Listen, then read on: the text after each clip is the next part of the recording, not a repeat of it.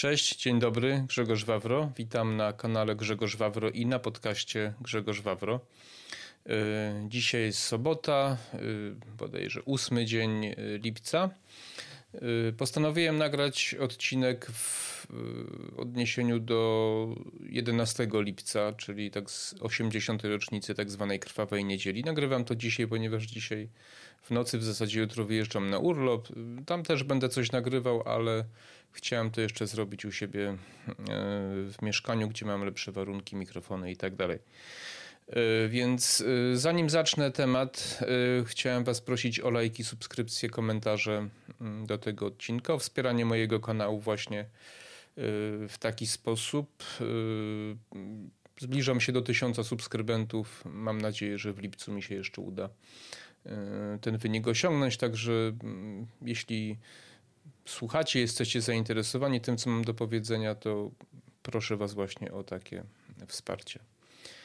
E, wracając do tematu, e, no cóż, e, nie po raz pierwszy będę poruszał ten trudny, niewątpliwie temat naszej historii, naszej historii z naszymi sąsiadami za wschodniej granicy. Rok temu mm, też nagrywałem na ten temat odcinek. Dzisiaj chciałem skupić się więcej na tym, na tej sytuacji obecnej, jaką mamy, y, właśnie w odniesieniu do historii. E, wiele rzeczy się ostatnio wydarzyło. Nagrałem niedawno shorta o zachowaniu pana prezydenta e, względem księdza Isakowicza Zaleskiego, którym to pan prezydent po prostu zachował się w sposób obraźliwy dla tego człowieka, nieważne czy on jest księdzem, czy nie jest polskim obywatelem, ma prawo pytać o różne rzeczy, a zapytał, dlaczego prezydent nie złożył kwiatu pod, y, y, na, na, na grobach, czy tam na grobie jakimś konkretnym pomordowanych w Wołyniu kiedy był ostatnio na Ukrainie i pan prezydent odpowiedział, przypominam, że ksiądz powinien się zająć tym, czym ksiądz się zajmuje, a nie polityką. Więc e, ja przypominam, że ksiądz ma prawo zajmować się pochówkiem zmarłych i pamięci o zmarłych, jak również ma prawo zadawać pytania panu prezydentowi jako obywatel naszego kraju, tak jak każdy z nas ma prawo zadawać takie pytania, a pan prezydent powinien odpowiadać na te pytania. E, pan prezydent w ogóle bardzo dziwnie zachowuje się wobec tej całej sytuacji związanej z konfliktem na, na, na Ukrainie. E, cały nasz rząd, można powiedzieć, tak zwane elity, e, zachowują się w sposób kompletnie nieasertywny. Działają, nie działają w interesie Polski i polskich obywateli, którzy ponoszą bardzo ciężkie koszty finansowe i, i nie tylko finansowe e, tej całej sytuacji, bo przypomnę również, że ze względu na dużą ilość e, imigrantów, bo uchodźców tam jest niewielu, e, na przykład znacząco wzrosła przestępczość, zwłaszcza w Warszawie. I to też są koszty, które polskie społeczeństwo ponosi. I tych kosztów można by wymieniać dużo więcej, społeczne, właśnie finansowe, które wymieniłem kulturowe również i tak dalej. Więc e, cały nasz rząd zachowuje się tak, właśnie z panem prezydentem na czele, jakby w ogóle nie miał na celu działania w interesie Polski.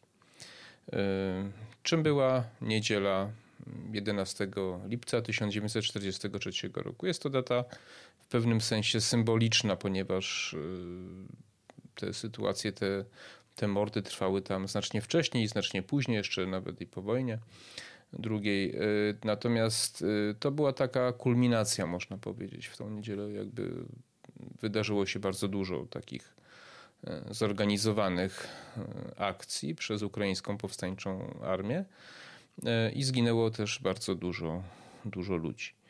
Y, bardzo polecam książkę Piotra Zychowicza Wołyń zdradzony. On tam bardzo precyzyjnie opisuje, co się wtedy działo. Y, opisuje konkretne miejscowości, ludzi, również księży, którzy skutecznie lub mniej skutecznie bronili się przed atakami y, tych bandytów. Robi to straszne wrażenie. Na mnie największe wrażenie zrobiło poza samymi tymi mm, sytuacjami, w których ludzie ginęli, zrobiło to, że w, początkowej, w początkowym okresie tych, tych strasznych wydarzeń Polacy mm, otrzymali większą pomoc od Niemców, nierzadko zbrojną w postaci właśnie broni, amunicji, e, a czasem też nawet e, zdarzało się, że dostawali schronienie na, terenu, na terenach na przykład koszar wojskowych niemieckich. Armia Krajowa w tym okresie niestety zajmowała się przygotowywaniami do akcji Burza, która jak się okazało była od początku skazana na niepowodzenie i była jednym z, jedną z głupszych akcji w całej historii Armii Krajowej i historii w, ogóle polskiej chyba e, wojskowości. E, znaczy kulminacją tej akcji była, było, było powstanie warszawskie, prawda? A do tego jeszcze wrócę.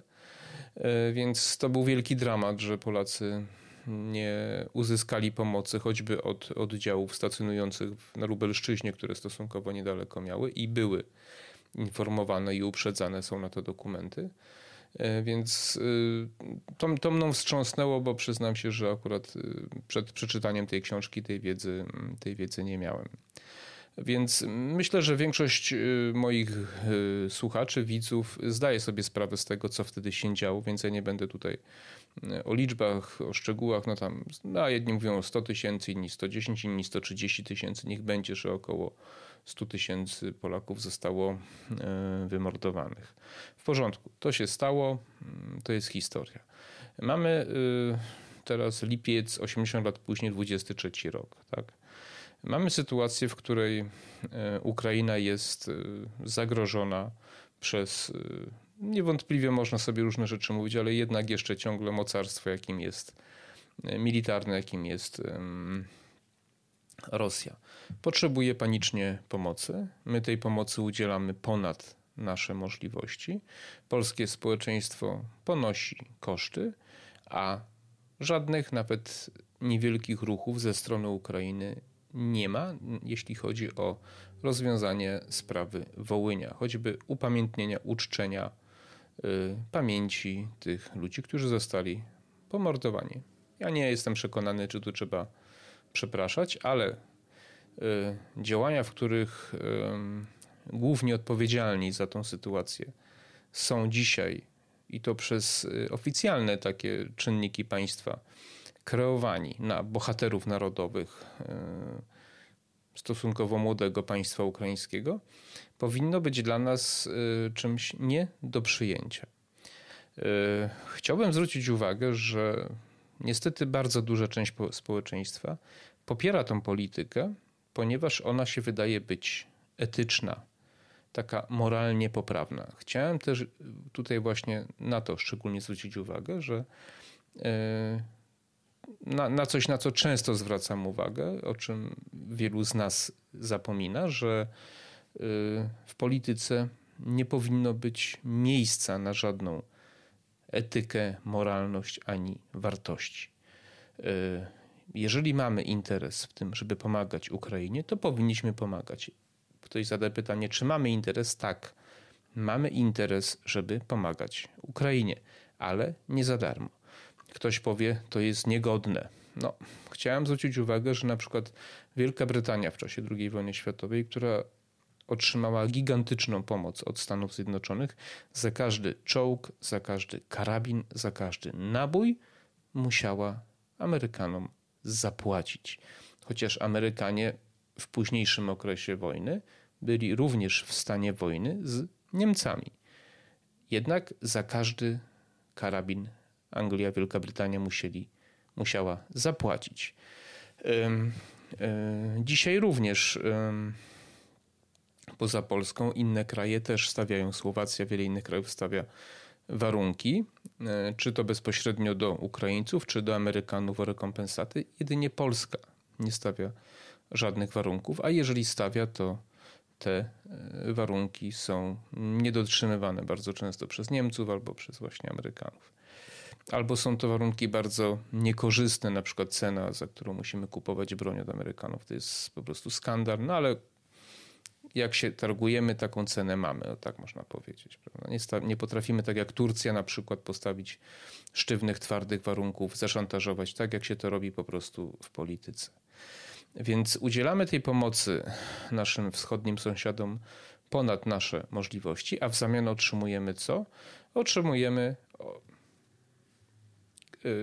obrazę, y, otrzymujemy wulgaryzmy ze strony y, urzędników oficjalnych Ministerstwa Spraw Zagranicznych, na przykład Ukrainy, który, albo ambasadora, który w Niemczech po prostu na Polskę jedzie bezlitośnie. Otrzymujemy zalew polską żywnością, e, czy ukraińską żywnością, zbożami polskiego rynku. I otrzymujemy bardzo wiele nieprzyjemnych zdarzeń, takich jak na przykład dogadywanie się Ukraińców z Niemcami ponad naszymi głowami i oczekiwania jeszcze większej pomocy ze strony Ukrainy. A o rozwiązaniu tych spraw historycznych mowy nie ma. Duża część społeczeństwa e, już przejrzała na oczy. Mamy tu też problem e, szeroko rozbudowanego socjalu dla, dla Ukraińców, którzy w zdecydowanej większości nie są żadnymi uchodźcami wojennymi, tylko zwykłymi migrantami, którzy wykorzystali tą sytuację. E, I no i cóż, i nic się nie dzieje, tak? Polski rząd to przyjmuje, polskie społeczeństwo coraz mniej, ale już wszystko zaszło bardzo daleko. Zbliża się wrzesień, kiedy zostanie po żniwach odblokowany znowu handel ze zbożami, znaczy zbo y, handel zbożami i wtedy znowu polscy rolnicy będą musieli zapłacić wysoką cenę za y, politykę międzynarodową y, polskiego rządu.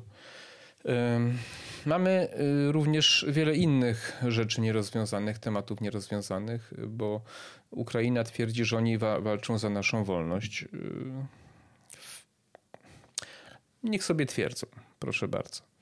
Polska jest w NATO, chciałem zauważyć. Natomiast, y, natomiast kiedy myśmy walczyli o wolność, na przykład w 1939 roku, to też chciałem przypomnieć, że Ukraina miała umowę z Niemcami, Ukraińska Powstańcza Armia i kiedy Niemcy nas zaatakowali we wrześniu 1939 roku, Ukraińcy w tym czasie zaatakowali polskie oddziały na terenach Ukrainy. Wespół zespół z Niemcami.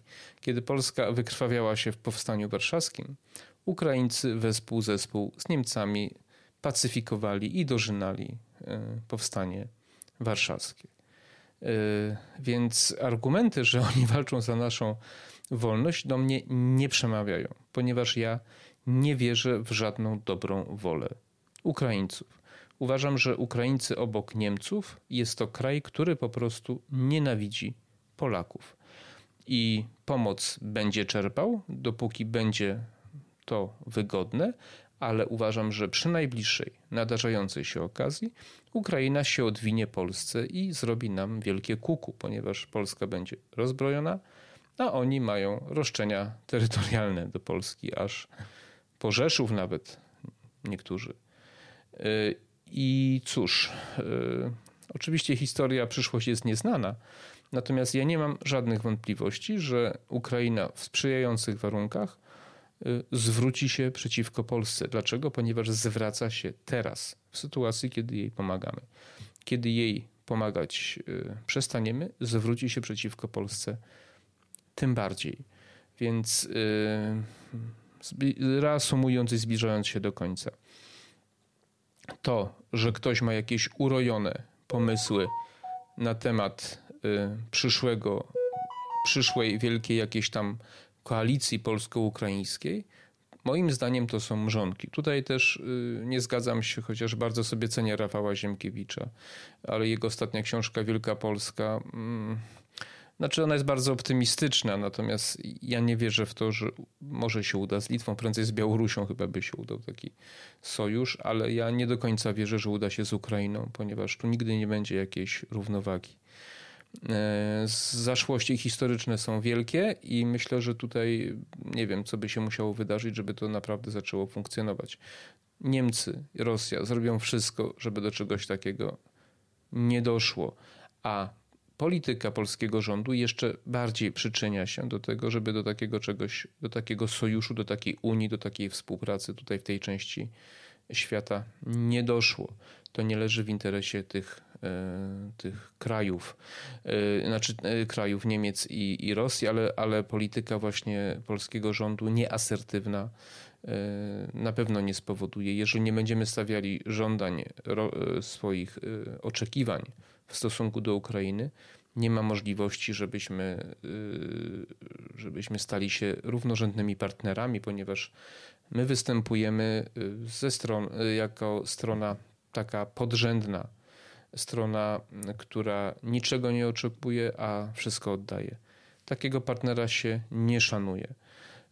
Wojna prędzej czy później się skończy, Ukraina już jest bardzo zniszczona, ale wpływy wielkich zachodnich koncernów na Ukrainie, zwłaszcza jeśli chodzi o rolnictwo, ale nie tylko, Y, spowodują, że Polska nie będzie miała nic do powiedzenia i znowu zostaniemy z ręką w nocniku. Y, więc cóż, y, myślę, że warto stawiać pewne rzeczy twardo, żądać, zwłaszcza wtedy, kiedy jeszcze mamy jakieś atuty w ręku. Mamy ich coraz mniej, ponieważ wszystko, co najlepsze, oddaliśmy Ukrainie i już nie bardzo mamy co oddać. Oni masowo do nas przyjeżdżają i szeroko czerpią z naszego budżetu. Z tym też nic nie robimy. E, no więc przyszłość nie rysuje się wesoło. E, rozliczenia historyczne nie widzę możliwości, żeby w najbliższym czasie się udały.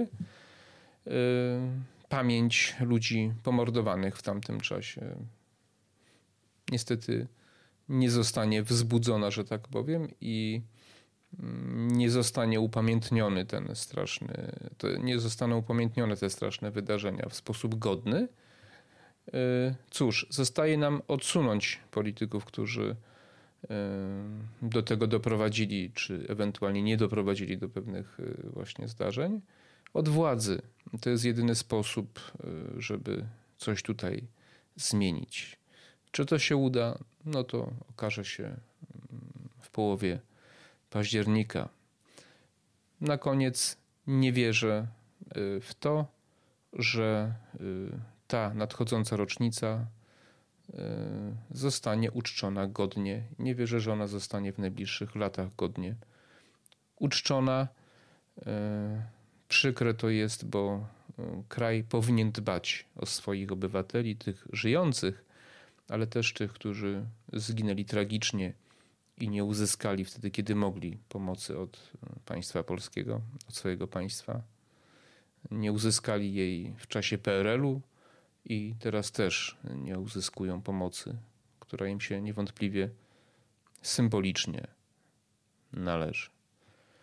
E, idźmy wszyscy, jeżeli będziecie mieli Państwo okazję, jakieś obchody, jakieś rocznice, jakieś spotkania, jakieś, nie wiem, marsze i starajmy się to wszystko uczcić. Ja to robię tym nagraniem, innymi nagraniami jeszcze będę robił. Będziemy konferencję robić w naszej partii. To też opublikuję we wtorek prawdopodobnie, y, więc y, zachęcam do zainteresowania się historią i do tego, aby dbać o, nasz, y, o nasze państwo, o, o nasze interesy w pierwszym rzędzie, a nie o interesy naszych sąsiadów. Wszystkiego dobrego, do zobaczenia. Cześć.